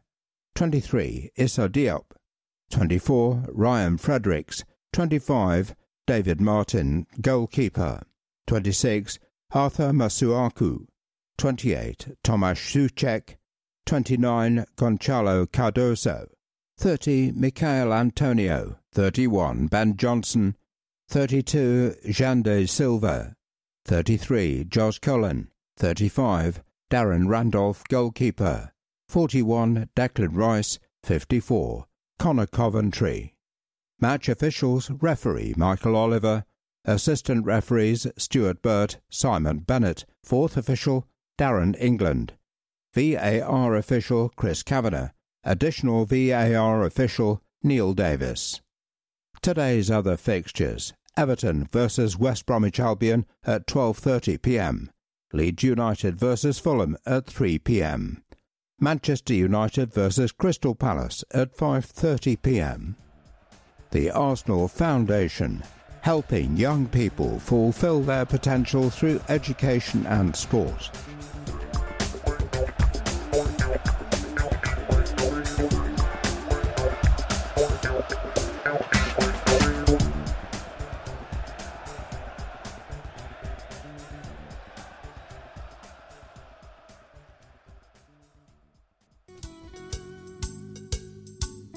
MBNA, official partner of Arsenal. Know the score before you apply. See the MBNA credit card you are eligible to apply for. One quick form, get a response in minutes. All without affecting your credit rating. Try CleverCheck, the MBNA eligibility checker. mbna.co.uk/Arsenal. The credit cards are issued by MBNA Limited. Registered office, Stansfield House, Chester Business Park, Chester, CH49QQ. Registered in England and Wales under company number 02783251. Authorised and regulated by the Financial Conduct Authority. MBNA Limited is also authorised by the Financial Conduct Authority under the Payment Services Regulations 2009, registered number 204487, for the provision of payment services. Creditors available, subject to status, only to UK residents aged 18 or over. Calls and online sessions, for example, completing an application, may be monitored and or recorded for quality evaluation, training purposes, and to ensure compliance with laws and regulations.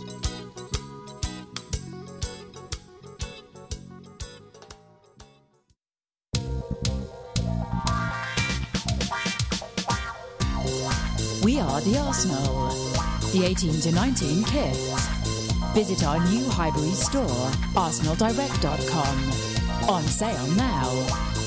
Free £10 gift card on orders over £40. Terms and conditions apply.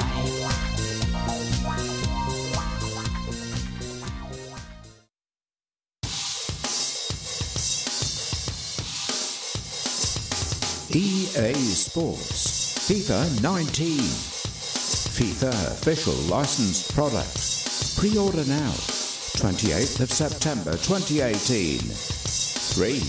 Registered trademark. www.pegi.info. EA Sports. Registered trademark. Frostbite. Registered trademark. EA Sports Premier League lead partner. Copyright 2018 Electronic Arts Inc. EA Sports and the EA Sports logo are trademarks of Electronic Arts Inc. Official FIFA licensed product. Copyright FIFA and FIFA's official licensed product logo are copyrights and or trademarks of FIFA.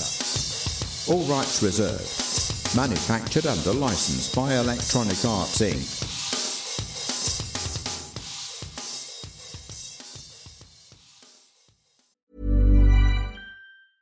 Ready to pop the question? The jewelers at BlueNile.com have got sparkle down to a science with beautiful lab-grown diamonds worthy of your most brilliant moments. Their lab-grown diamonds are independently graded and guaranteed identical to natural diamonds, and they're ready to ship to your door. Go to BlueNile.com and use promo code LISTEN to get $50 off your purchase of $500 or more. That's code LISTEN at BlueNile.com for $50 off. BlueNile.com, code LISTEN. Many of us have those stubborn pounds that seem impossible to lose, no matter how good we eat or how hard we work out. My solution is PlushCare.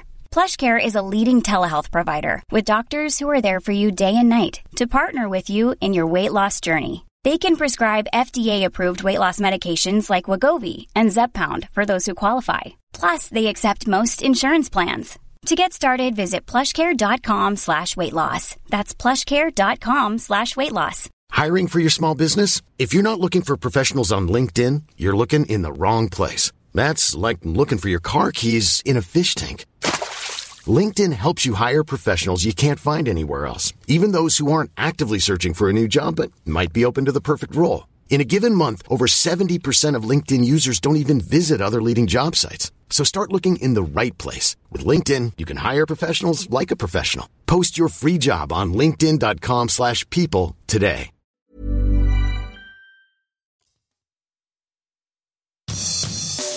Take your seat. Sky Sports. Feel it all.